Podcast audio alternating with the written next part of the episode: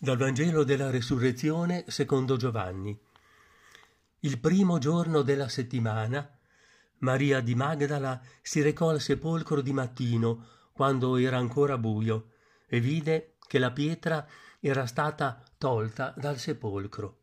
Corse allora e andò da Simon Pietro e dall'altro discepolo, quello che Gesù amava, e disse loro hanno portato via il Signore dal sepolcro e non sappiamo dove l'hanno posto.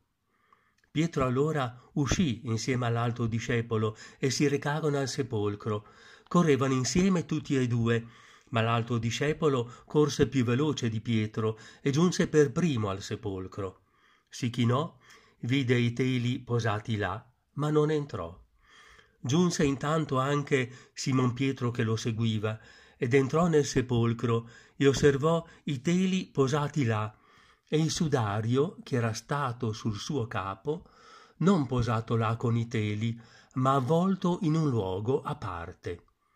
Allora entrò anche l'altro discepolo che era giunto per primo al sepolcro e vide e credette.